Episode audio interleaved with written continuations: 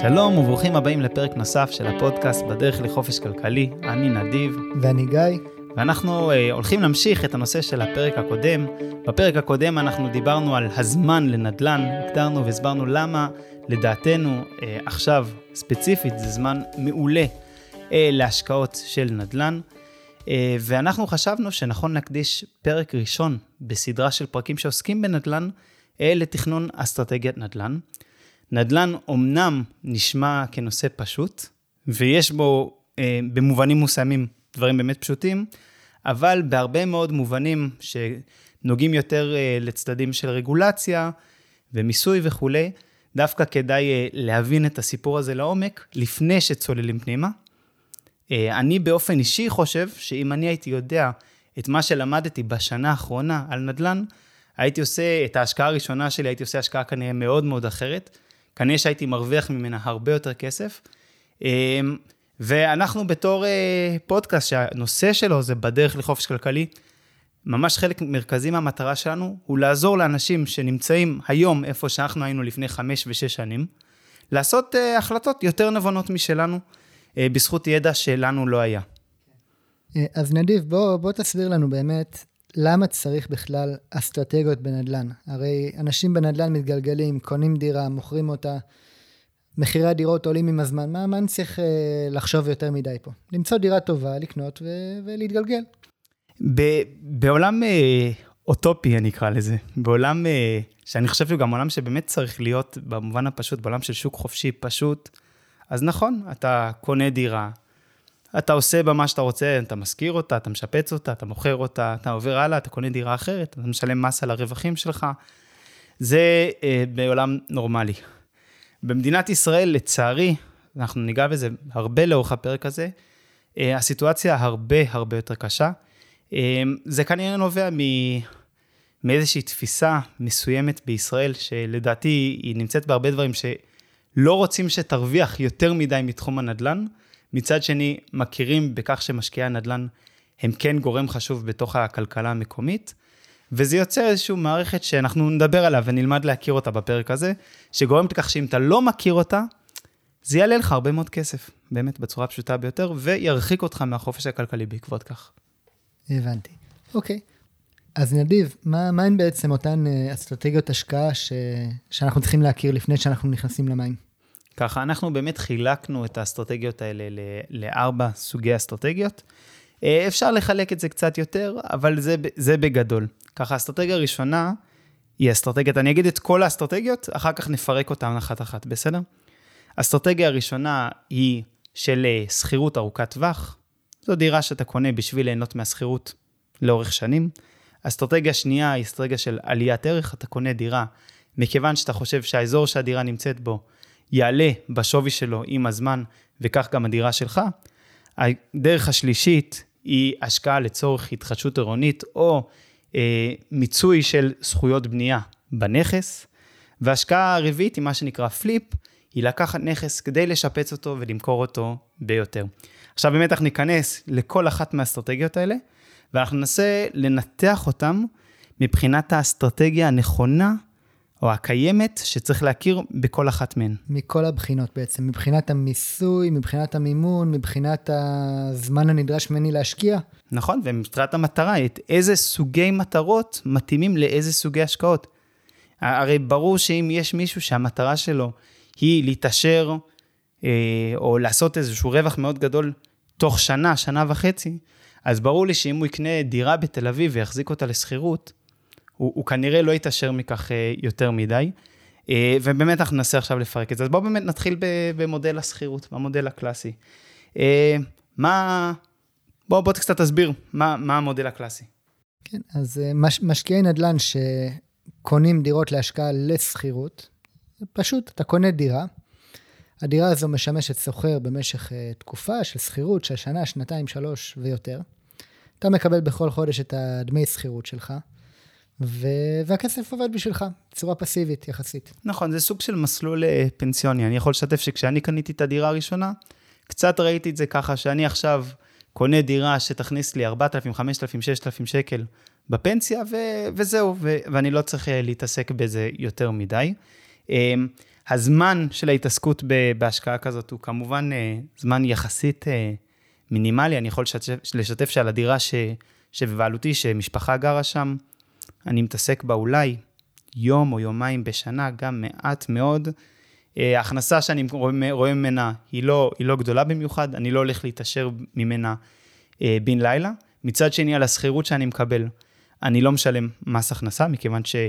על דירה יחידה עד שכירות של 5,000 שקל, אם יש לך רק דירה אחת, אתה לא משלם מס הכנסה, זה 5,100 אם אני זוכר נכון. אמ, כשקניתי את הדירה הזאת בתור דירה יחידה, הייתי פטור ממס רכישה, וכשאני אמכור אותה, אם היא עדיין תהיה רק הדירה היחידה שלי, אני אהיה גם פטור ממס שבח. מס רכישה, שוב, זה מס של, אני אגיד ככלל אצבע, של חמישה אחוזים משווי הנכס כשקונים אותו, ומס שבח זה 25% מסך הרווח שיש לך, הפער בין מחיר המכירה למחיר הקנייה. אוקיי, okay. אז אם אנחנו מסתכלים על אסטרטגיה של השקעה בנדל"ן לצורך שכירות, בוא, בוא אני אשאל אותך קודם כל, אה, ספציפית בארץ, באיזה אזורים בדרך כלל משקיעים קונים לצורך שכירות? אמ, אני חושב שבכל מקום בארץ, אני לא חושב שיש איזשהו מקום אה, ספציפי שזה, אני אגיד באופן כללי, אנשים הולכים לפריפריה, כי שם באופן כללי, ביחס למחירי הדירות, השכירויות גבוהות, עוד פעם, ביחס למחירי הדירות, התשואה גבוהה בשפה של משקיעים, ולכן אנשים שמחפשים תשואת שכירות, ינסו למצוא איפה התשואה תהיה הכי גבוהה. אז אם בתל אביב, לדוגמה, התשואה הממוצעת תהיה בין 2 ל-3 אחוזים בשנה, אבל בחיפה היא תהיה בין 4 ל-5 אחוזים, משקיע שמחפש תשואת שכירות, יכול מאוד להיות שהוא ילך לחיפה, בגלל שהוא מקבל יותר bang for the buck, כמו שאומרים, יותר, אה, יותר רווח על הכסף שלו. אז האם יכול להיות שנכון להגיד ש... שמשקיעי אה, תשואה, אה, שהם יותר צעירים אולי, ו... ויותר חשוב להם לקבל תשואה גבוהה, ילכו יותר לפריפריה, לעומת משקיעים שהם אולי קצת, כלל אצבע, יותר מבוגרים, ויותר חשובה להם יציבות, יכול להיות שהם יעדיפו ל- ל- לקנות דירות ל- להשכרה במרכז. כן, ללא ספק. שכירות שהיא קצת פחות אה, גבוהה, אבל אה, שוכרים שהם אולי יותר אה, בדיוק, יציבים. בדיוק, זה, זה הרבה פעמים ה trade-off. אם אתה מחזיק דירה בתל אביב, אתה יכול לבקש מהשוכרים שלך ערבים, וצ'ק בנקאי, ושטר חוב, אתה יכול לבקש כל מיני דברים, שאם תבקש אותם בדימונה, קצת יצחקו עליך. אין מה לדבר, והשקט הנפשי שיהיה לך בדירה בתל אביב, שהדירה תמיד תהיה מושכרת, שישמרו לך על הדירה וכולי, הוא הרבה יותר גבוה. אבל בתמורה לכך, התשואה שלך יותר נמוכה. ככל שתלך לאזורים יותר קשים, יותר פריפריאליים, כך התשואה שלך תעלה. גם ההתעסקות שלך גם כן אה, תעלה בלא מעט. זאת אומרת, אם על דירה ב- בתל אביב, שהיא סך הכל במצב בסדר, בעלי דירה לא צריכים להתעסק בכלל, השוכרים שעוזבים כבר מביאים שוכרים אחרים, וזה ממש אה, ככה. ככל שיש לך דירה במקום יותר מרוחק, שמיועד לאוכלוסיות פחות חזקות, גם ההתעסקות שלך בדירה אה, יכולה לעלות. אוקיי, okay. עכשיו, כשאנחנו מדברים על השקעה בנדל"ן, ואנחנו עם הפנים קדימה, אנחנו לא מדברים, לא מדברים רק על לקנות דירה אחת וזהו, אלא כנראה שנרצה במהלך החיים לקנות כמה וכמה דירות. כן. פה אתה נוגע באמת בבעיה הכי גדולה בעיניי, באסטרטגיה הזאת, כי סתם ככה הנטייה הטבעית שלי, היא שאני מאוד מאוד אוהב את האסטרטגיה הזאת, היא אסטרטגיה שאתה מוצא נכס, שעושה תשואת שכירות יפה, אתה מקבל הרבה כסף מהנכס, אתה מקבל מימון טוב וכולי. ויש לך ראש שקט. ויש לך ראש שקט, זה בדיוק מה שאנחנו רוצים, זה, זה החופש הכלכלי. אבל מדינת ישראל לא כל כך מעודדת אותנו להיות משקיעים שיש להם יותר מדירה אחת, ואני אפילו אגיד שמבחינת המדינה, זה לא משנה לה אם יש לך דירה אחת שהיא השקעה ודירה אחת שאתה גר בה, עדיין התנאים שאתה תקבל על אחת מהדירות, על הדירה השנייה שרכשת, יהיו הרבה יותר טובים, הרבה פחות טובים, סליחה, גם מצד המימון, גם מצד המיסוי. אז בואו באמת נתחיל בהתחלה. דירה ראשונה שאני קונה, אין לי מיסים, תקן אותי אם אני טועה. כלום. אני לא משלם מס בקנייה שלה, אני לא משלם מס במכירה שלה, אם עשיתי... ולא על השכירות. ולא על השכירות, זהו, דבר. זה פשוט שוב, עסקה... עד, עד גובה שכירות של בערך 5,000 שקל, שקל אבל בן אדם שקונה דירה עד מיליון שקל, מיליון 500 בפריפריה, הוא יקבל שכירות שלא תעלה על 5,000 שקל כנראה, הוא לא ישלם עליה מס הכנסה, הוא יוכל למכור את הדירה בלי לשלם מס. זה המסלול שהלוואי והיינו יכולים לעשות על כל ההשקעות שלנו, זה כל מה שהיינו עושים, אבל, אבל ברור שזה לא ככה. עכשיו, בוא, בוא תגיד לי מבחינת אה, אה, מיסוי, אם אני עכשיו אה, רוצ... אהבתי את המסלול הזה, קניתי דירה אחת, אני רוצה לקנות אחרי זה דירה של... שנייה ושלישית ורביעית וחמישית, ומה המשמעויות של זה מבחינת אה, מיסוי? זהו, על כל דירה נוספת מבחינת המדינה כבר חל מס רכישה, זאת אומרת שאתה ממש משלם מס כדי לקנות דירה, שאם אתה כבר רואה את הבעת פנים שלי, אני חושב שזה ממש אה, דבר מגוחך לשלם מס בשביל לרכוש משהו, ויש מס רכישה שככלל אצבע אני אגיד שהוא חמישה אחוזים, זה קצת משתנה, לג... משווי הדירה יש ממש טבלה שאפשר לראות uh, באינטרנט, מי שרוצה. Uh, זה מס הרכישה שאני אשלם, על כל דירה מעבר לדירה שנייה. אני אגיד כאנקדוטה שממש לפני כמה שנים שיאיר לפיד היה שר האוצר, הוא רצה לקדם מס דירה שלישית. Uh, עכשיו, למה אני מזכיר את זה? לכאורה זה לא רלוונטי. אני מזכיר את זה כי באחורה של הראש שלי, ואני חושב שגם שלך, אנחנו יודעים שבישראל, דברים כאלה כמו למסות את העשירים, אני אומר במרכאות, או את המשקיעים, כאילו הם אויבי הציבור, זה דבר שעולה מדי כמה שנים. ואנחנו, שמתכננים אסטרטגיה ארוכת טווח, אנחנו גם רוצים לראות שאנחנו לא במקום שנראה בעיני הציבור כחזק מדי, כי זה יכול גם לפגוע בנו. יכול להיות שפתאום יבואו המס הזה שיאיר לפיד ניסה לעשות, היה מס שאם אני לא טועה של אחוז אחד משווי הדירה השלישית שלך, כל שנה. אז אם יש לך דירה שלישית שהיא נגיד שווה מיליון שקל, אתה משלם עשרת אלפים שקל בשנה מס, סתם בגלל שיש לך דירה, כדי לעודד אותך למכור, כדי לדחוף אותך למכור, להוציא אותך משוק הדיור. אני לא רוצה להיות במקום הזה, לכן באמת אנחנו נדבר עוד מעט בהמשך על האסטרטגיה שלנו, אנחנו באמת לא רוצים להחזיק בישראל יותר מדי דירות, בדיוק בגלל סיבות כמו אל. אוקיי, okay, עכשיו, אם אני באמת הולך במסלול הזה של uh, קניתי דירה אחת, אמרנו שלא שילמתי מיסים. ואז אני בא לקנות דירה שנייה, בדירה השנייה שילמתי מס, רכישה. עכשיו, אבל גם על השכירות אתה צריך לשלם מס. עכשיו, בישראל יש מסלול מיוחד, שאפשר להשתמש פה עד בין חמישה לעשרה נכסים, שאתה יכול לבקש על הדירות שלך לשלם מס אחיד של עשרה אחוזים מגובה השכירות השנתית. אתה לא יכול להזדכות על שום הוצאה, אמ, אבל זה עדיין מס שהוא מאוד מאוד נמוך, אה, רק עשרה אחוזים. עשרה אחוזים זה מס נמוך. כן, זה מס שנחשב מאוד מאוד נמוך ומאוד אה, מאוד אטרקטיבי. אוקיי. אבל עדיין יש פה מס. בשונה מדירה יחידה, עדיין יש לך פה מס. אז בעצם, על הדירה הראשונה שלי אני ממשיך לא לשלם מס על, ה, על ההכנסות שלי משכירות. נכון. הדירה השנייה, שילמתי חמישה אחוזים ברכישה שלה, ואני משלם עשרה אחוזים. מסך הכנסות השכירות. מסך הכנסות השכירות. וכשאתה תרצה למכור את הדירה, אוקיי? מבחינת המדינה, יהיה לך כבר מס שבח. כי המדינה נותנת פטור ממס שבח על דירה יחידה כל עוד החזקת אותה 18 חודשים ומעלה, שנה וחצי ומעלה. אבל אם יש לך יותר מדירה אחת, לא משנה כמה זמן החזקת את שתי הדירות, ברגע שיש לך יותר מדירה אחת, המדינה אומרת לך, תשמע, את הדירה הראשונה שאתה תמכור, היא תהיה חייבת במס שבח, ואז כשתישאר לך דירה יחידה, תוכל לבקש ממנה פטור ממס שבח. זאת אומרת, הרבה מהמיסים שנהנינו מהם מאוד על הדירה הראשונה, בדירה השנייה, המדינה אומרת די, אבל לא רק המדינה אומרת די, גם הבנקים אומרים די. עכשיו, נדיב, אמרת שבעצם, אה, אם, אם יש לנו כמה דירות, אנחנו יכולים ליהנות ממס הכנסה מופחת על ההכנסה משכירות בסך של 10 אחוזים, ומה מה, מה קורה אם יש לנו יותר מזה?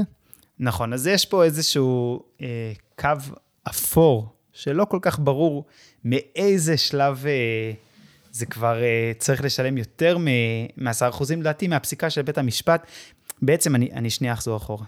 ההנחה שנותנת לך המדינה, הנחת המוצא של המדינה, שהיא נותנת לך לשלם רק 10 אחוזים מס, שזה באמת הרבה יותר נמוך ממס הכנסה של אדם רגיל, זה מכיוון שהמדינה רואה השכרת דירה כהכנסה פסיבית. היא אומרת, טוב, אתה עורך דין או רופא או לא משנה מה אתה עושה, ועל הדרך יש לך דירה או שתי דירות או שלוש דירות, אבל אתה לא מתעסק בזה כל כך, וניתן לך, אנחנו רוצים לעודד אותך לעשות את זה, אז בוא ניתן פה רק עשרה אחוזים, רוצים גם לעודד שהשכירות תהיה נמוכה, אמ, ניתן לך מסלול של עשרה אחוזים.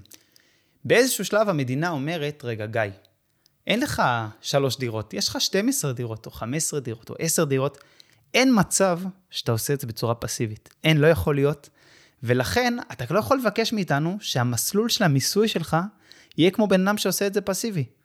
ואז באמת נכנסים המיסויים, המסלולי המיסוי שבוא תגדיר לנו אותם עכשיו. כן, אז uh, ברגע שהמדינה, שמס הכנסה בעצם uh, מחליטים להגדיר אותך לא כ- כעוסק פסיבי, אלא כעוסק שהוא פעיל, ההכנסה שלך מהשכירות היא נחשבת כמו הכנסה מעסק. ומי שקצת מכיר איך עסקים עובדים, אז, uh, אז זה הולך באמת לפי אם אתה עוסק מורשה או שאתה חברה, אבל אתה בעצם מתחיל לשלם מיסים על השכירות שרק מתחילים, הדרגה הכי נמוכה זה 31 אחוז מהשכירות. שזה כמובן הרבה מאוד. אה, כן נותנים לך מנגד להזדכות על ההוצאות שלך במסלול הזה, אבל אה, זה, זה מסלול שכדאי להכיר. ש... ככלל אצבע, אנחנו בדרך כלל נעדיף להיות במסלול של החינם, של הפטור, או 10 אחוזים, אה, למרות שבמסלול של עוסק נוכל להזדכות גם על ההוצאות שלנו, כי לרוב ההוצאות על דירה לשכירות לטווח ארוך הן לא גבוהות במיוחד. אה, ולכן המס שלנו בסופו של דבר יצא כנראה הכי זול במסלול של 10%. כן. עכשיו, נדיב, אם אנחנו, בואו, לפני שאנחנו נוגעים בצדדים של המימון, נניח שקניתי ככה דירות, חסכתי, עבדתי, הרווחתי, קניתי 2, 3, 4, 5 דירות, אני במסלול של ה-10%. האסטרטגיית ההשקעה שלי היא אותה אסטרטגיה שאנחנו, שעליה אנחנו מדברים, שהיא אסטרטגיה של... אה, השכרה. של השכרה, של לקנות ולהחזיק את הנכסים. אין לי כעיקרון איזושהי שאיפה למכור אותם. זה, זה לא האסטרטגיה שלי. אבל, אבל נניח שאני רוצה למכור נכס מסוים, מה, מה המשמעויות של זה? המשמעות של זה היא שכשאתה מוכר נכס, אתה צריך לשלם עליו את המס שבח שהרווחת עליו. מה זה אומר? איך מחושב אותו מס שבח? אז זה, זה חישוב שהוא קצת, אה, הוא קצת מורכב, כי זה לא באמת רק הפער בין כמה שילמת על הנכס לכמה מכרת אותו, יש פה עוד כמה דברים שנכנסים פה לשיקול, אבל בגדול זה מה הרווח שקיבלת, הרווח הריאלי שהיה לך לדירה, מתוך זה המדינה לוקחת 25% בתור מס. כלומר, מחיר המכירה, פחות מחיר הקנייה, זה הרווח שלי כביכול, עושים לו איזשהו עדכון נכון, לפי האינפלציה, לפי וכולי, המדד, כן. ואז מהרווח שלי לוקחים כמה? 25 אחוזים. שזה לא מעט. זה לא מעט. עכשיו, לבן אדם שדווקא חושב לקנות ולהחזיק לאורך זמן ואומר, שמע, אני לא באמת מחפש למכור אף פעם, אני מחפש רק uh, לקנות, להחזיק, להחזיק את הנכסים האלה לאורך שנים, יהיה לי תזרים לפנסיה, ל- לילדים וכולי, למה שאני לא צריך. החמישה אחוז של המס רכישה, בעיניי באמת באמת לא צריכים להפחיד. ברמה ההיסטורית, נכסים עולים בערך שלהם בסביב שלושה אחוזים בשנה, אפילו קצת יותר מזה, מבחינה ריאלית, לא רק נומינלית. אה, ולכן, גם אם שילמת עוד חמישה אחוזים בשביל לרכוש את הדירה, ואתה מתכוון להחזיק אותה ל-30-40 שנה, זה, זה the peanuts, כמו שאומרים. זה באמת אה, לא, לא משהו שהוא משמעותי מדי. אוקיי, okay. אז דיברנו באמת על זה שאסטרטגיית השכרה לטווח ארוך זה משהו שמתאים למשקיעים שהם אולי יותר אה, סולידיים, יותר פסיביים. אה, כל פעם קונים דירה ומחזיקים אותה, והבנו גם שלא כל כך כדאי למכור בגלל המס רכישה, או שאולי כן כדאי בתרחישים מסוימים. מה, מה המשמעויות uh, מבחינת מימון? כי הרי בנדל"ן ובכלל בהשקעות, אמרנו שאם אנחנו מוצאים השקעה שהיא השקעה טובה, יכול להיות ששווה לנו לקחת הלוואה, כשההלוואה היא בריבית הנכונה, כדי להגדיל את האפקט של הרווחיות של אותה השקעה. נכון. אז גם פה אה, יש לנו ברקס לא קטן, אחרי שיש לנו כבר דירה אחת. על פי הרגולציה שבנק ישראל אה, משית על הבנקים המסחרים, הבנקים שאנחנו מכירים, אמ, אסור לבנק מסחרי לתת לאדם הלוואה שהיא כנגד נכס, בעצם מה שאנחנו קוראים לו משכנתה, אה, במעל 50% משווי הנכס הנרכש. זאת אומרת, בנכס הראשון אנחנו יכולים לקבל 75% של מימון, מינוף גבוה בשפה שלנו, אבל נכס השני, אנחנו צריכים לשים הרבה יותר הון עצמי, הרבה יותר כסף מהבית, ולכן בהתאם, התשואה שלנו על הכסף המושקע גם כן תקטן בהתאמה, מה שיהפוך את ההשקעה לקצת פחות כדאית כלכלית. קצת פחות, היא עדיין תהיה רווחית, אבל כנראה פחות. אז אנחנו בעצם, כדי ללכת במסלול הזה, אנחנו נידרש בהמשך ליותר הון עצמי. אפשר להגיד שהמסלול הזה עצמי. הוא יותר מתאים המסלול הזה של לצבור דירות ולהשכיר אותן, יכול להיות שהוא יותר מתאים למי שכבר יש לו איזשהו... למי שכבר יש לו כסף, בדיוק. מבחינת ההיגיון שמאחורי הרגולציה, אני כן רוצה להצדיק את בנק ישראל. בנק ישראל בסופו של דבר אמון על שמירה על הכלכלה הישראלית איתנה, בריאה, אה, וכשאנשים לוקחים הרבה מאוד מינוף, ו-75, 70, 75 אחוז, זה הרבה מינוף לכל הדעות, זה שם את הבנקים בהרבה מאוד סיכון. ראינו את המשבר הכלכלי שהיה בארצות הברית ב-2008, שבאמת חלק משמעותי ממנו היה העודף מינוף ב... בסאב פריים, בריביות שהן מתחת לריבית פריים, שאנשים לא באמת יכלו לשלם אותם בגלל שלא היה להם את ההכנסה המתאימה וכולי. בבנק ישראל הרבה יותר זהיר שהדבר הזה לא יקרה, אבל לנו כמשקיעים, אמ, זאת שאלה מאוד מאוד גדולה, כי זה באמת שם אותנו ב... אחרי דירה אחת להשקעה, טוב, מה עושים הלאה? אמ, אוקיי, okay, אז אנחנו נוכל לקבל 75% מימון עד 75% על הדירה הראשונה, ו-50% בעצם על כל דירה מעבר לזה, נכון? נכון. אה, אבל, אבל זה כמובן תלוי בהכנסה שלי. כי אם נכון. אין לי נכון. הכנסה מעבודה או מעסק שהיא יציבה, אז הבנק יבוא, אני, אני אבוא לבנק, אני אבקש הלוואה, הבנק יסתכל על התזרים שלי, יגיד, אין לך מספיק תזרים חודשי כדי שיצדיק שאני אתן בך אמון אה, להחזיר את ההלוואה. נכון, נכון? לדעתי הרגולציה מחייבת שיהיה 40 אחוז מההכנסה הפנויה כגובה כן. דמי המשכנתה החודשיים. כן. נכון, אז אדם שמרוויח 10,000 שקלים בחודש, אז הוא יכול שיהיה לו הלוואות או משכנתה עד 4,000 שקל החזר אה, חודשי.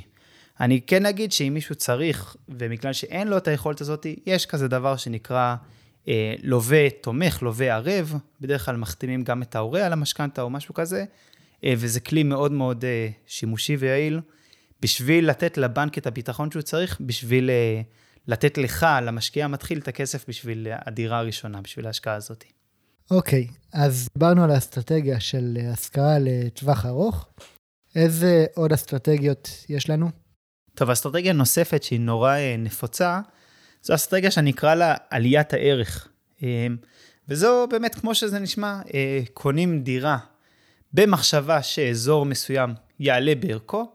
אני חושב שלדוגמה, דימונה יום אחד, יום אחד תהיה עיירה כמו עיירה שוויצרית מבוקשת, ולכן אני קונה בדימונה, כי אני חושב שזה יהיה שווה יותר בעתיד.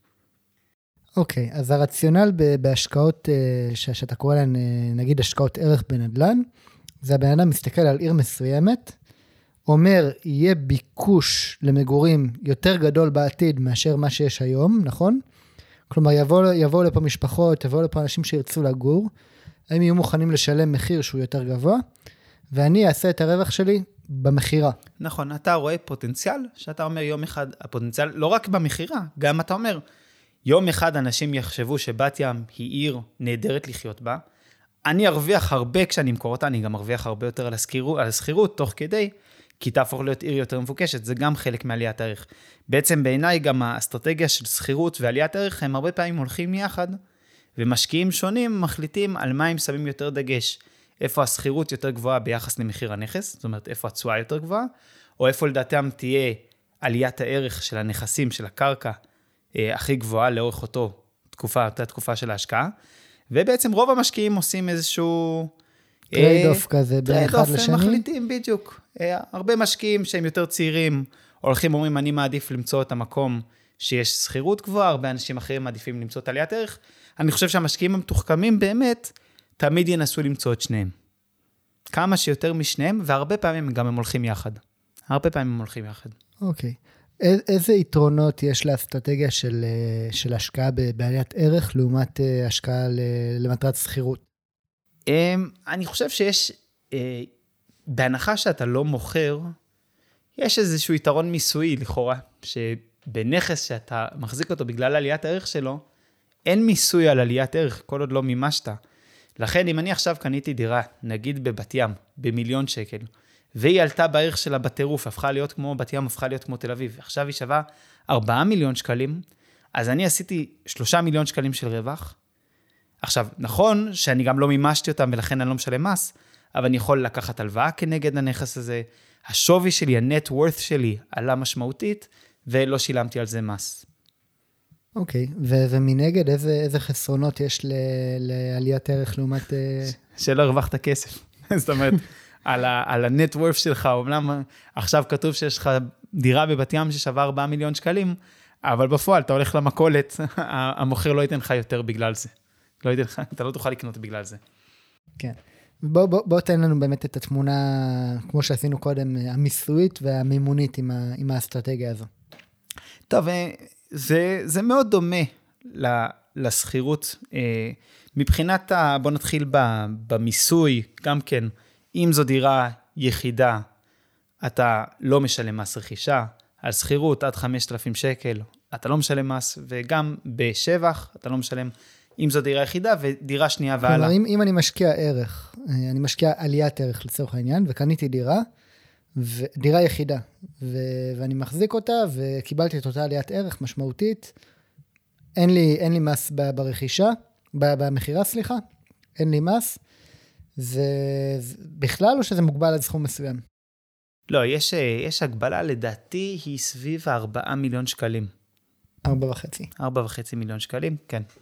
אמ, אבל זה באמת סכום שהוא מאוד מאוד גבוה.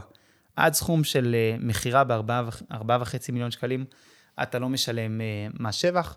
כן, אני אגיד שמי שמתכנן לקנות יותר מדירה אחת, והאסטרטגיה שלו היא לקנות במקומות שבהם תהיה עליית ערך, כנראה שבראש שלו גם, זה שמתי שהוא ירצה למכור, והוא צריך להתכונן לזה שכנראה הוא יצטרך לשלם מס שבח במועד המכירה של הדירות האלה.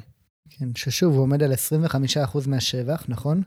ואם אני מחזיק עכשיו דירות הרבה מאוד שנים, זה, זה כנראה הרבה מאוד מיסוי שאני, שאני אצטרך לשלם במחיר. זה יכול להיות בכיף, מאות אלפי שקלים, חצי מיליון שקל, בטח, אין, אין, אין בעיה בכלל. עכשיו זה מבחינת המיסוי, אה, מבחינת המימון גם כן, סך הכל באמת זה מסלול שהוא דומה למסלול השכירות, הוא פשוט בן אדם ש... זה פשוט קצת שינוי של איזה סוג בן אדם אתה, לדעתי. יש אנשים שיותר אה, רואים את הנוצץ בעיניים, המקום הזה הולך להיות יום אחד פנינה, ולכן אני משקיע שם, אני חושב שהמקום לא מתומחר נכון. ויש אנשים שרואים את התזרים מזומנים בעיניים, אומרים, וואו, מהדירה הזאת אני יכול להרוויח 8,000 שקל בחודש, או מהבית הזה, שווה לי, שווה לי לעשות את ההשקעה הזאת. זה באמת אה, אה, משתנה מבחינת סוגי המשקיעים. אני חושב שאיפה שכן יש השלכה והבדל ביניהם, הוא קצת באופי המשקיע ואופי ההשקעה. מכיוון שמשקיע שסך הכל, באסטרטגיה הראשונה שדיברנו עליה, שסך הכל מחפש תשואת שכירות גבוהה, זה לא מסובך מדי למצוא את זה. זאת אומרת, הוא צריך לעשות סקר שוק ולמצוא איפה הוא מוצא תשואת שכירות טובה שמספקת את הצרכים שלו. אמ, אבל שם פחות או יותר נגמר. משקיע שמשקיע בשביל עליית ערך, באיזשהו מקום יושב לו בראש שהוא מתכוון למכור אה, בטווח היותר קצר בינוני. וכשזה יושב לך בראש, אני חושב שגם מחיר הקנייה שאתה משלם עבור אותו נכס, הופך להיות פקטור יותר משמעותי.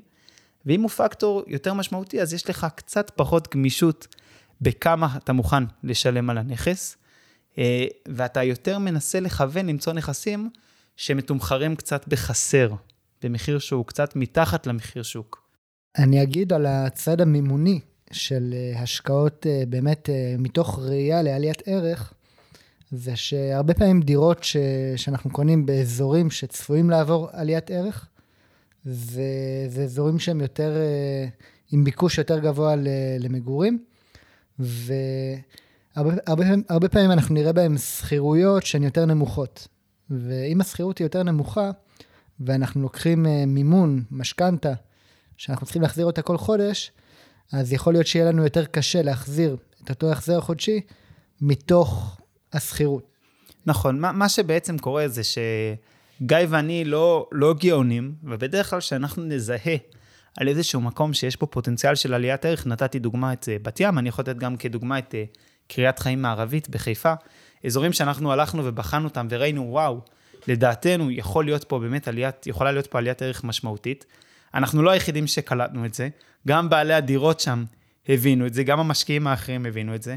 המחירים של הנכסים עלו דרמטית, כי הם כבר משקפים איזושהי עליית ערך עתידית כשהאוכלוסייה תשתנה, אבל בינתיים יש שם בדיוק את אותה אוכלוסייה שיכולה לשלם בדיוק את אותה שכירות, ולכן התשואה נשחקת פה.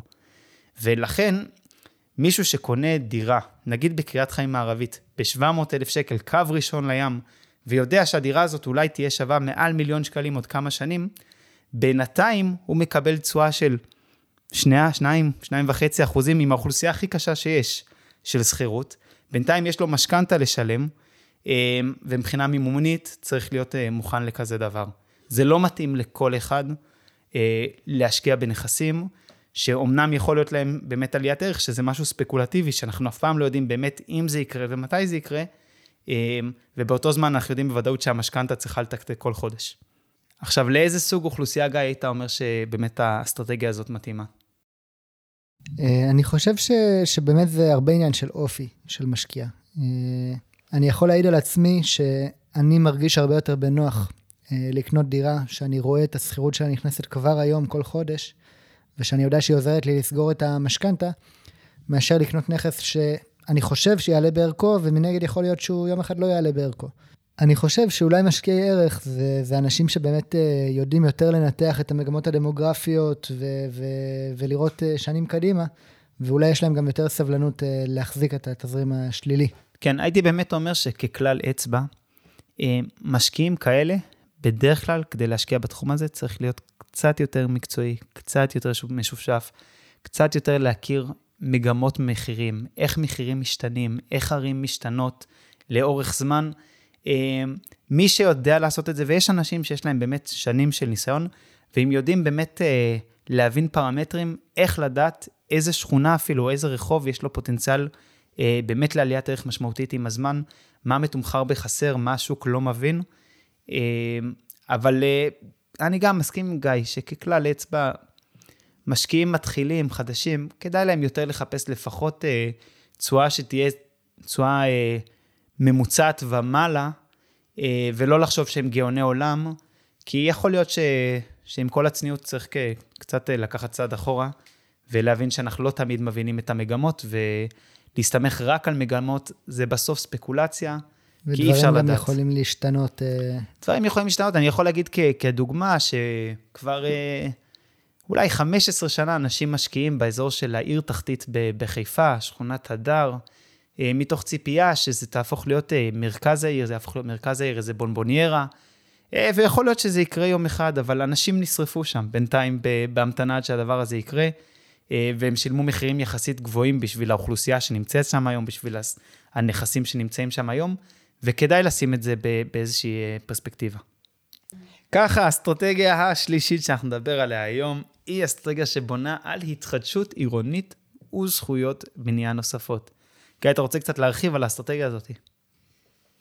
כן, אם, אם דיברנו על זה ש, שהאסטרטגיה של עליית ערך, היא דורשת איזושהי הבנה של, של התמונה של העיר, והבנה של אה, מי ראש העיר ומגמות דמוגרפיות, אז השקעה בהתחדשות עירונית היא לטעמי השקעה שדורשת הרבה הרבה הרבה יותר אה, מומחיות.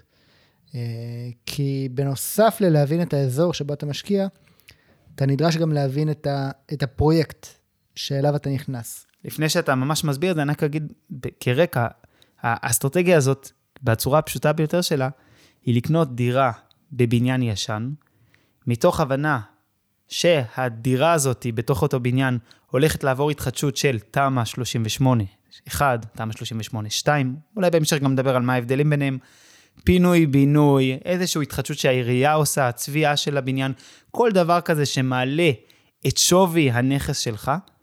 עכשיו, באמת, גיא אומר בצורה אה, צודקת שצריך פה איזשהו תחום של מומחיות יותר גבוהה, כי כבר יש פה היבטים של תכנון ובנייה, היבטים של מיסוי, שהם קצת יותר מורכבים, וכדאי להכיר אותם, כי כשאתם תצאו לחפש דירות להשקעה, כל מתווך שתמצאו בכל פינה יגיד לכם, אה, הבניין הזה מיועד לתמ"א, מיועד לפינוי-בינוי, ואם אין לכם את הכלים להבין, רגע, מה זה אומר? זה עבר ועדה מקומית, עבר ועדה מחוזית, הם קיבל אישור לתוכנית וחלוקה, קיבל היתר בנייה, איפה זה נמצא, זה הולך לקרות, מה התמורות, האם יש בנק מלווה, אלה נושאים שהם מאוד מאוד חשובים, והם היבטים אה, באמת אה, קריטיים. לעסקאות כאלה לא נכנסים אה, בלי עורך דין שבאמת משופשף בתחום. הפוטנציאל בהשקעות האלה יכול להיות אדיר. יכול להיות אדיר. אם מישהו מצליח לקנות נכס ששווה, בוא נגיד מיליון שקל, איפשהו סביב המיליון שקל, גם אם הוא משלם טיפה יותר, ואחרי שנתיים, שלוש, במקום דירת שלושה חדרים, באיזה בניין מצ'וקמק, הוא מקבל דירת ארבעה חדרים באיזה מגדל יוקרתי יותר, או יותר יפה, בבניין חדש, ברור שהוא עשה פה עליית ערך מאוד מאוד משמעותית, ושיכול להיות שגם היה שווה לו לקבל על זה, לשלם קצת יותר משווי הדירה ולקבל תשואת שכירות קצת יותר נמוכה, בגלל שהוא מבין את הבונבוניירה. אבל מה הסיכון? הסיכון הוא שמישהו יסכים לשלם על דירה ששווה מיליון שקל, מיליון 200, כי אמרו לו, או, oh, הולך להיות פה פינוי-בינוי, והוא חושב שהפינוי-בינוי הולך להיות עוד דקה וחצי, ומסתבר שאפילו לא החתימו את הדיירים, ויש 15 שנה עד שהפינוי-בינוי קורה, וזאת אה, יכולה בקלות להפוך להיות השקעה אה, לא טובה בכלל, גם הפינוי-בינוי לא חייב לקרות אי פעם. ככה, אם נתחיל אה, לפרק את העניין הזה של התחדשות עירונית, אני אתחיל באמת מצד המיסוי. אז באמת, כמו דירה רגילה, גם כן מבחינת מיסוי, אה, יש אה, מס רכישה, אם לא מדובר בדירה ראשונה, יש מס על השכירות ומס שבח במכירה על הדירה. צריך להבין שבהתחדשות עירונית, גם פה יש איזושהי עסקה בין בעל הדירה לבין היזם. כביכול, כשאני בעל דירה בבניין ישן שעובר התחדשות עירונית, אם זה לא תמ"א, אני מדבר אם זה תמ"א 38-2 או פינוי-בינוי, אני כביכול מוכר לקבלן, ליזם, את הדירה שלי, בתמורה היזם ימכור לי בחזרה, בהמשך, עוד שנתיים-שלוש, דירה חדשה, ויש פה איזו עסקת מכר שבאופן כללי פטורה ממיסוי, אבל צריך להכיר שגם זה צריך לקרוא את האותיות הקטנות של החוזה בין אה, בעל הדירה לבין היזם. מבחינת uh, מימון של עסקאות כאלה, מי שנכנס לעסקאות של, uh, של uh, התחדשות עירונית, של פינוי-בינוי, בדרך כלל זה משקיעים שהם באמת uh, כבר יותר מתוחכמים ויותר משופשפים. אני באופן אישי לא חושב שנכון להתחיל את, ה, את הקריירה בנדל"ן דווקא במקומות האלה, אלא אם באמת למדת את, את הנושא הזה איכשהו בצורה אינטנסיבית. אבל uh, מי שכבר נכנס לזה, בדרך כלל זה, זה השקעות שהן סוג של אקזיט. כי כשאתה נכנס לעסקה הזו, לרוב אתה תשלם או את מחיר השוק, או אפילו תשלם איזשהו מחיר שהוא טיפה יותר גבוה ממחיר השוק, כי הוא כבר מגלם את הפוטנציאל להתחדשות עירונית. ברגע ששילמת את המחיר שהוא יותר גבוה, אז בהכרח השכירות שלך היום היא יותר נמוכה באחוזים. כלומר, אם, אם השכירות על אה, דירת אה, ארבעה חדרים או שלושה חדרים בבת ים היא 3,000 שקל, והבניין שלך הולך לעבור התחדשות עירונית והחתימו יזם, אז אתה קונה את אותה דירה במחיר שהוא יותר גבוה, אתה מקבל את אותה שכירות כי זה אותו בניין ישן עד הפרויקט, אתה עכשיו מקבל שכירות שהיא מאוד מאוד נמוכה, היא יכולה אפילו לרדת לאזור ה-2%. אה, ו... ואז הפרויקטים האלה הם סוג של פרויקטים של אקזיט בדרך כלל. יש אנשים שיבחרו אחרי ההתחדשות העירונית גם אה, להחזיק את הדירות לאורך שנים. אבל אה, בפרויקטים כאלה, צריך להבין שפרק הזמן של ההשקעה הוא, הוא, הוא באמת על הטווח הקצר, הוא יכול להיות אה, אה, נגיד בין שנתיים לחמש, הייתי אומר, גס, ככלל אצבע, וכשאנחנו נבוא לממן פרויקט כזה, זה גם משהו שאנחנו רוצים לקחת אותו בחשבון מבחינת אה, הפריסה של המשכנתה שלנו. אולי עדיף פה לקחת הלוואה שהיא, שהיא אחרת, שהיא לא משכנתה. כן, אני אגיד בעניין הזה באמת של המימון שני דברים. דבר ראשון, אני אגיד שהרבה פעמים הפרויקטים האלה מתרחשים במבנים מסוכנים. מבנה מסוכן זה מבנה שהעירייה המקומית, המחלקת ההנדסה של העירייה, הכריזה שמבנה הוא מסוכן, זה יכול להיות uh, בכל מיני דרגות שונות. הבנקים לא ששים לתת uh, הלוואות על מבנים מסוכנים, משכנתאות עבור מבנים מסוכנים. צריך לקחת את זה בחשבון, לפעמים הבנק ייתן 50-60 אחוז, לפעמים הוא לא ייתן בכלל. באמת תלוי בנתונים של המבנה והבנק ו- וכולי. אז צריך להכיר את זה גם כן, כשבאים למבנה, לבדוק האם הוא מבנה מסוכן, ולברר לפני שחותמים איזשהו הסכם מכר, האם הבנק בכלל יהיה מוכן לשעבד את הנכס הזה בתמורה להלוואה. וגם כן, באמת צריך להכיר שאלמנט הזמן הוא מאוד מאוד מרכזי בהשקעה כזאת. מכיוון שכמעט תמיד יש איזושהי פרמיה על ההשקעה בדירה שעוברת התחדשות עירונית. אני מכיר מישהי באופן אישי שקנתה דירה בירושלים במחיר ממש אה, מופקע, מתוך מחשבה שהבניין אוטוטו הולך לעבור תמ"א 38, והבניין לא עבר עד היום, כבר שלוש שנים אחר כך, לא עבר תמ"א 38, והיא נשארה עם דירה שהיא עושה עליה אחוז וחצי תשואה בינתיים, אה, והיא תקועה איתה קצת, כי היא לא תוכל למכור אותה בשום, בשום מצב במחיר שהיא קנתה אותה. צריך להיזהר מזה, צריך להכיר מה עושים, צריך ללמוד את התוכניות, לא לקפוץ ראש, לא להאמין לכל מה שמתווכים אומרים לך, ואני גם חושב שגיא ואני מסכימים שגם הפרמיה שמשלמים צריכה באמת באמת להיות בהתאם להתקדמות של הפרויקט. זאת אומרת, אם יש אה, בניין שהוא כולו מוכרז כמתחם להתחדשות עירונית, אני וגיא, לא, אני לא חושב שהיינו משלמים על זה שקל יותר. אולי את המחיר שוק המלא היינו מוכנים לשלם, אבל לא, באמת לא, לא יותר מזה. אה, לעומת זאת, בניין שכבר יש חתימות, יש יזם, כבר עבר ועדה כזו, ועדה אחרת, נמצא בהיתרים. אז כמובן, בשלבים שהדבר הזה נראה יותר מתקדם, והוודאות לגבי גם שזה יקרה וגם מתי זה יקרה עולה, אז כמובן אפשר כבר להתחיל לתמחר את זה פנימה. אלו עסקאות קצת יותר מורכבות, יצא לי לעשות עסקה כזאת אה, השנה. יש לה יתרונות וחסרונות, אה, אבל, אבל באמת זו השקעה שיש בה איזשהו מימד של ספקולציה. אני לא ממליץ אותו אה, למשקיע המתחיל. אני לא חושב ש... גם מבחינת התזרים, זו לא השקעות שיש להן תזרים מאוד גבוה, הם, לא, הם כנראה לא יתאימו יותר מדי למשקיע המתחיל. כן. בתוך האסטרטגיה של אה, התחדשות עירונית, אני רוצה רק לדבר על עוד תת-אסטרטגיה שהיא מיני התחדשות עירונית, אה, וזה זכויות בנייה. הרבה פעמים כשאנחנו נגיע אה, לקנות נכס, אנחנו נמצא שיש לנכס זכויות בנייה בלתי מנוצלות. זאת אומרת, יגידו לנו, שמעו, על המגרש הזה יש בית של 130 מטר, אבל אפשר לבנות פה עוד 100 מטר, או שיש פה דירה שאפשר להוסיף לה עוד ממ"ד, להוסיף לה עוד חדר, לבנות על הגג. הזכויות בנייה האלה אה, יכולים להיות אה, שווים הרבה מאוד כסף. לא תמיד הם מתומחרים, נכון, במחיר של הנכס. ככלל אצבע אני אגיד שאנחנו יותר נתלהב מזכויות בנייה באזורים שהקרקע בהן היא מאוד מאוד יקרה, והזכות בנייה לא מתומחרת בצורה מלאה פנימה. זאת אומרת, אם אנחנו נמצא, לדוגמה, דירת גג בתל אביב, שהגג מעליה הוא בהצמדה, הוא שייך לדירת הגג, זאת אומרת שלהם יש את הזכות הראשונים, את הזכות הבלעדית אה, להוציא תב"ע נקודתית ולבנות על הגג, ואנחנו נבין שוואלה, יש לנו פה גג שאפשר לבנות עוד 100 מטר תוספת לדירה בתל אביב, אה, זה משהו שאנחנו נבחן אותו הרבה יותר מאשר שנמצא בקריות איזשהו, איזושהי דירה שיש לה בדיוק את אותם נתונים, מכיוון ששווי הקרקע הוא אחר לחלוטין. עכשיו, גם באסטרטגיה הזאת צריך אה, לקחת בחשבון שזו אסטרטגיה שהיא יותר מתוחכמת, זה ברור שצריך באמת להבין את הזכויות ואיך מוציאים היתרים וכולי. היא עולה יותר כסף out of pocket, כי בדרך כלל אנחנו לא נוציא את הכסף הזה כחלק מהמשכנתה מהבנק, אנחנו נצטרך לשלם על כל הבנייה וכל ההיתרים מהכיס שלנו. היא לוקחת יותר זמן, זאת אומרת, היא יכולה לקחת משמעותית יותר זמן, אם רק לקבל היתר בנייה, יכול לקחת בין שבעה לחודשים לשנה, זה תקופות ארוכות, אפשר לחכות רק לקבל את, ה, את ההיתר בנייה, אה, וצריך להכיר אם באמת יש צורך, זאת אומרת, יכול להיות שאני אגיע ל, לאזור, נגיד בחיפה, שיש לי דירת ארבעה חדרים, ואפשר לסגור את המרפסת ולהפוך אותה לחדר חמישי.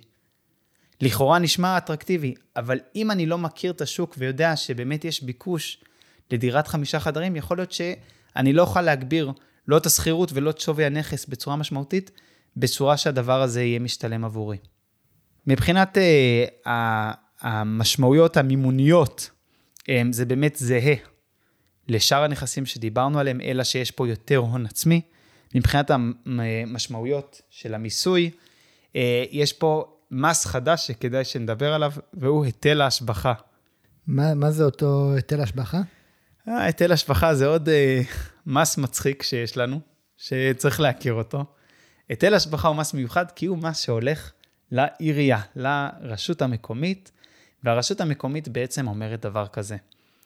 אתה עכשיו סגרת את המרפסת שלך והוספת עוד חדר שינה. אתה הוספת, אוקיי, מתוך זכויות הבנייה, הוספת עכשיו, בפועל יש לך עכשיו, במקום ארבעה חדרים, יש לך חמישה חדרים. אתה השבחת את שווי הדירה שלך, מה השווי שהשבחת, בכמה הדירה שלך עלתה, אם הדירה שלך הייתה שווה מיליון שקל, עכשיו היא שווה מיליון מאה, אז השבחת ב-100 אלף שקל, כמה ההשבחה הזאת עלתה לך, נגיד היא עלתה לך 20 אלף שקל לבנייה, יש פה 80 אלף שקל של השבחה, העירייה אומרת, אני רוצה חצי. זה היטל השבחה. עכשיו, פישטתי אותו, אבל באמת ככה הוא עובד. בדרך כלל, היטלי השבחה עובדים לפי uh, תוכניות מתאר. העירייה תקדם לאזורים מסוימים תוכנית מתאר, שבמסגרת התוכנית מתאר הזאת יהיה אפשר לעשות פינוי-בינוי, או להוסיף כמה קומות, לסגור מרפסות, להוסיף מעלית, לא משנה, כל מיני דברים. וכשאתה תבוא לממש, העירייה תגיד, טוב, עכשיו תשלם לי את היטל ההשבחה. אני אגיד לכם יותר מזה, שהרבה פעמים אנשים נדרשים לשלם היטל השבחה, גם כשבפועל הם לא השביחו.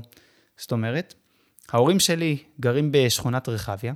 בשכונת רחביה בירושלים העבירו לפני כעשור תוכנית מתאר כוללנית לכל השכונה, שמוסיפה זכויות בנייה לכל הדירות. עכשיו, גם אם הם לא יממשו את הזכויות האלה, מכיוון שאין הסכמה עם השכנים, או שמבחינה הנדסית זה לא עובד, זה לא מסתדר, עדיין כשהם יבואו ויבקשו למכור את הדירה שלהם, העירייה תדרוש מהם את אותו היטל השבחה, מכיוון שתאורטית, בזה שהם מוכרים את הדירה עם הזכויות, הם מקבלים יותר כסף עבור המכירה. אה, מי שהבין את מה שאני אומר, מבין שיש פה איזשהו עיוות מאוד גדול, ויכול מאוד להיות שבשנים הקרובות הסיפור הזה קצת ישתנה, אבל משקיע שרוצה להיכנס לתחום זכויות הבנייה כמשקיע, הוא לא צריך, הוא, זה דרגה אחרת לגמרי של מומחיות, הוא צריך להבין את המחירים של הבנייה, את, ה, את העלות לקבל היתר בנייה, ואת היטל ההשבחה שיהיה בשביל אותו היתר בנייה, בשביל uh, אותו מימוש, uh, וצריך להכיר את זה, זה צד מיסוי מאוד חשוב. כן, uh, שתי האסטרטגיות האחרונות שדיברנו עליהן, צריך גם להבין שהן באמת, uh, מעבר למיומנות, הן גם דורשות המון זמן שאנחנו משקיעים בללמוד את הפרטים של הפרויקט הספציפי, והן פחות השקעות uh, פסיביות. כן. באופן עקרוני, אין לנו בעיה, אני אגיד באופן אישי, אבל אני חושב שגם אתה תסכים איתי, אין לי בעיה אה, להשקיע במשהו שהוא פחות פסיבי, אם התשואה שאני מקבל מפצה אותי עבור זמן העבודה שלי. אבל אם יש לי שני, ש, שני נכסים, שאחד אני צריך לבנות מהקרקע, ואחד אני פשוט קונה כמו שהוא, ושניהם עושים לי חמישה אחוז תשואה, אז ברור לי שאני אבחר ללכת על הנכס שאני לא צריך לעבוד בשבילו. יותר מזה, כנראה שאם אני אצטרך לבנות מהקרקע, אני ארצה לראות תשואה הרבה הרבה יותר גבוהה, משמעותית, אולי כפולה, בשביל שאני אגיד, טוב, זה שווה לי גם את הזמן שלי, כי בסופו של דבר אנחנו רוצים ליהנות מהזמן שלנו ולעשות בזמן שלנו דברים שאנחנו רוצים. נדיב, מה, מה לגבי אסטרטגיה של, אה, של פליפים? הרבה חבר'ה צעירים שנכנסים לנדל"ן, אומרים, אני רוצה לקנות דירה, למכור אותה אחרי שנה, שנתיים, להתגלגל, לקנות דירה יותר גדולה. כן, כמו שהתחלנו את הפרק, אני באמת חושב שבמצב אה, של אה, שוק אה, חופשי אידיאלי, כמו אסטרטגיית השכירות הייתה עובדת מאוד טוב, גם עם הרבה מאוד דירות, גם אסטרטגיית הפליפים הייתה עובדת, אבל בישראל יש כל מיני הגבלות על האסטרטגיה הזאת. אולי נסביר את האסטרטגיה ואז נסביר את ההגבלות, ולמה אתה ואני באופן אישי פחות, פחות משקיעים בגישה הזאת. כן, אז הרעיון הוא, הרעיון הוא פשוט, אה, לקנות בזול, למכור ביוקר. בדרך כלל זה בא ביחד עם איזושהי השבחה מסיבית שהקונה עושה, כלומר, אנשים שמחפשים, לא יודע אם ראיתם בפייסבוק, לפעמים אה, יש כל מיני כאלה שמעלים תמונה של, אה, של בית הרוס מ, מלטביה או משהו, ואומרים, אני מחפש בית כזה ל, לרכישה. אני מחפש בית הרוס לרכישה, אני רוצה לבוא, להשקיע בו את השיפוץ, והאנשים האלה מחפשים אה, באמת את אותם נכסים שאף אחד לא רוצה לגעת בהם, ולעשות להם מתיחת פנים ולמכור אותם אה, עם רווח. נכון, יכול להיות flip שזאת האסטרטגיה, באמת לקחת אה, דירה שהיא מוזנחת ולשפץ אותה. יכול להיות גם flip שאומר, אני רואה שהדירה הזאת מחולקת כיום לשלושה חדרים, אבל בפועל אפשר לשנות פה ושם. ולהפוך אותה לדירת ארבעה חדרים, ואז אני אמכור אותה כבר בתור דירת ארבעה חדרים, והיא תהיה שווה יותר, זאת גם uh, אסטרטגיה של, uh, של פליפ. פליפ זה באמת פשוט להפוך, קיבלת מוצר אחד, השקעת בו זמן מאמץ והפכת אותו לדבר אחר. עכשיו בואו נדבר על ההיבטים המיסויים, התכנוניים, uh, המימונים של עסקה כזאת, ו, ונראה למי דבר כזה משתלם, כי הוא יכול מאוד מאוד להיות משתלם, בעיקר לאנשים שרוצים ליצור הון בזמן יחסית קצר, ויש להם את הזמן להשקיע לתוך הדבר הזה. כן, אז אה, קודם כל באמת אה, מבחינת אה, מיסוי, כמו, כמו בכל דירה, שהיא דירה שנייה או שלישית, אם נמכור אותה אנחנו נשלם מס שבח. לכן יש יתרון גדול באסטרטגיה הזו למי שעובד קצת על דירה אחת כל פעם למעשה, או בדירה ראשונה. אתה קונה דירה אחת, אתה עושה לה פליפ, אתה מוכר אותה. אם חיכית 18 חודשים, אם עברו 18 חודשים מיום הקנייה ליום המכירה, אין לך מס שבח. כן, אבל מה שזה כן אומר, נגיד שאני עכשיו קניתי דירה, השקעתי 200 אלף שקל, שיפצתי אותה, הפכתי אותה לבונבון. עכשיו אני צריך, לה... אין לי, אני לא, אם אני אמכור אותה היום, אני משלם מס שבח. המס שבח יהיה מאוד גבוה. בוא נגיד שאני לא רוצה לשלם את המס שבח, כי אני בתחילת הדרך שלי ואני רוצה עכשיו ליצור כמה שיותר הון ו-25% מהרווח זה הרבה עבורי, בשלב הזה של, שלי כמשקיע. אני עכשיו צריך למצוא סוחר, שיסכים להיכנס לשנה, שנה וחצי, כי אני רוצה עוד שנה וחצי, אחרי 18 חודשים כבר למכור. ואולי הקונה, אני כבר מגביל את עצמי למישהו שמוכן לקבל את הסוחר, או שאת הסוחר אני מגביל כסוחר שמוכן להתפנות אחרי שנה וחצי. זה יותר מסובך, אין יותר מדי מה לבנות על תשואת השכירות, וההגבלה הזאת של השנה וחצי, היא באמת אה, מעכבת אותנו מלהתקדם, כי כמה זמן לוקח שיפוץ של דירה? נגיד חודשיים, שלושה חודשים. לכאורה פליפ אמור לקחת משהו כמו ארבעה חודשים, חמישה חודשים גג. אבל המדינה אומרת, לא, לא, לא, אתה בשביל שזה לא ייחשב העיסוק שלך, אתה חייב לעשות את זה כל 18 חודש. אני אגיד פה, מעבר לזה, שיכולה להיות אה, מציאות בה המדינה מגדירה אותך כעוסק מתוקף זה שהם רואים שאתה עושה פליפים, גם אם אתה מחכה 18 חודשים בין פליפ לפליפ, אבל הם כבר רואים שאתה כל 18 חודשים, כמו שעון, קונה דירה ומוכר דירה, ועל הדרך עושה חצי מיליון שקל, 400 אלף שקל פאו, הם רגע, רגע, רגע, אתה עוסק. אז המסלול שלך של המס הוא אחר, אתה גם צריך לשלם מע"מ על הרווחים שלך, אמ, וצריך אה, להכיר את זה. זאת אומרת, זו אסטרטגיה שהיא קצת, היא קצת לשחק באש, משום מה המדינה לא כל כך רוצה שזה מה שאנשים יעשו, ואם הם עושים את זה, המדינה אומרת, בסדר, תעשו את זה, אבל תהיו עוסקים. אל תעשו את זה במסווה של איזה פסיבי ותהנו מכל מיני אה, הקלות במיסוי, כי לא, זה העיסוק שלכם, וכמו שעורך דין לא מקבל הקלות במיסוי, אתם לא צריכים לקבל הקלות במיסוי.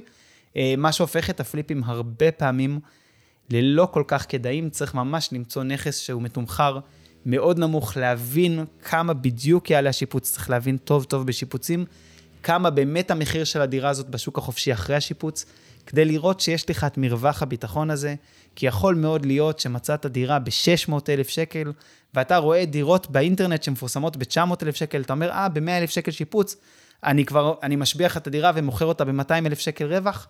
הרבה פעמים זה לא כל כך פשוט, זה יעלה לפעמים הרבה יותר השיפוץ, או המכירה תהיה בפחות, או המכירה תתעכב. אמ, יש את העלויות הנלוות של, של עורך דין, של כן. שמאי, של אה, אולי משכנתה. אז צריך, צריך להבין, להבין את התחום הזה. אני אגיד, למרות שזה לא התחום שאני בוחר להשקיע בו, אני יכול מאוד להבין איך משקיע מתחיל, שאומר, אני עכשיו, יש לי 50 או 100 אלף שקלים בעולם, ואני חייב בשביל להתחיל את הכדור שלג הזה של הריבית דריבית, של ההשקעות, בשביל להגיע לחופש הכלכלי, אני חייב uh, ליצור הון עצמי משמעותי. אני יכול להבין למה האסטרטגיה הזאת היא דווקא מאוד מאוד הגיונית. אני רק אומר שמי שבוחר לעשות את זה באמת צריך uh, להכיר טוב טוב, ללמוד את החוקים טוב טוב, להיעזר במישהו שעשה את זה בעבר, בטח בעסקאות הראשונות, uh, ולהכיר שהוא יכול לעשות את זה uh, רק על דירה אחת בכל זמן, בשביל להיות פטור ממס שבח. אני כן אוסיף רק עוד מילה אחת על העניין הזה, שיכול מאוד להיות ששווה לשלם את המס שבח. אנחנו הרבה פעמים מנסים אה, לחמוק מהמס בשביל, אה, בשביל להגדיל את ההון העצמי שלנו בצורה יותר מהירה, אבל יכול מאוד להיות שאם מישהו טוב בזה, והוא אוהב את העולם של השיפוצים והעשייה, ולעבור ולדפוק בדלתות ולמצוא נכסים שהם אה, בסכסוך יורשים, או מסיבה כזו או אחרת, מתומחרים מאוד מאוד בזול, והוא יכול לעשות את זה כל שלושה-ארבעה חודשים, יכול מאוד להיות שגם אם הוא ימכור כל שלושה ארבעה חודשים וישלם את המס שבח, הוא עדיין יעשה תשואה יפה מאוד, אבל אז צריך לראות, זה כבר לא השקעה פסיבית, זו ממש, זו ממש עבודה, והיא עבודה מכובדת וטובה. תראה, אה, ברמה הפרקטית, כש, כש, כשאתה משלם מיסים שרק מתחילים מ-31%, ואתה עוסק מורשה, ובתור עוסק מורשה, קנית את הדירה, אתה צריך במכירה שלה לגבות מהלקוח שלך גם מע"מ, השולי רווח שלך מצטמצמים מאוד מאוד מאוד, ואני לא חושב ש, שבאמת אה, ריאלי ו, ופרקטי לעסוק בזה. אני גם לא מכיר אף, אף חברה ש, שעוסקת בפליפים, במובן שהיא קונה דירות, משפצת ו, ומוכרת. כן, במובן הזה אני אגיד ש, שברור שהכוונה היא לא להפוך להיות עוסק מורשה מיד. יכול להיות שבהמשך מס הכנסה יגדיר אותך, יגיד אתה חייב להיות עוסק מורשה לדבר הזה, אבל בטח בשלב הראשוני, כל עוד אתה לא עוסק מורשה, אה, אפשר לעשות רווחים מאוד יפים בשנים הראשונות. אני רק אבהיר את מה שאמרתי עכשיו. הכוונה היא לאו דווקא שכדאי ללכת ולהפוך להיות עוסק מורשה בשביל לעשות פליפים. אני בהחלט לא חושב שיש שם מספיק רווחים, בטח בישראל, עוד מעט אולי נדבר על למה בישראל התחום הזה הוא, הוא קשה במיוחד מלבד המיסוי שיש פה על נדל"ן. אה, אבל אם אפשר לעשות אה, פליפים בטח בתור משקיעים מתחילים, כמה שנים אה, בשביל לצבור עוד הון עצמי ועוד ניסיון בנדל"ן, אה, כל עוד המדינה לא מגדירה אותך כ- כעוסק שחייב במע"מ וכולי, יש הרבה היגיון במסלול הזה למי שבתחילת הדרך. בהחלט אפשר להבין שהמסלול הזה הוא מסלול שלוקח מהמשקיע יותר זמן, הוא מסלול שהרבה פחות פסיבי, למרות שאם עושים אותו רק פעם בשנה וחצי, שנתיים, שלוש, הוא, הוא כן פסיבי ברמה כזו או אחרת. אה, והוא לא, לא מתאים לכולם, לא לכולם מתאים אה, להתעסק עם אה, קבלנים ושיפוצים ודירות מוזנחות, אבל מי שיודע לעשות את זה בצורה טובה, בדרך כלל רואה רווחים יפים מזה, וזה מעולה למשקיע שהוא בתחילת הדרך. טוב, אני חושב שהפרק הזה היה פרק די ארוך, ואפילו עדיין לא התחלנו להסביר את האסטרטגיה שלנו בנדל"ן. אני חושב שאנחנו נעשה את זה בפרק הבא. כן, תודה שהייתם איתנו בעוד פרק של הפודקאסט בדרך לחופש כלכלי, ונתראה בפרק הבא. ביי.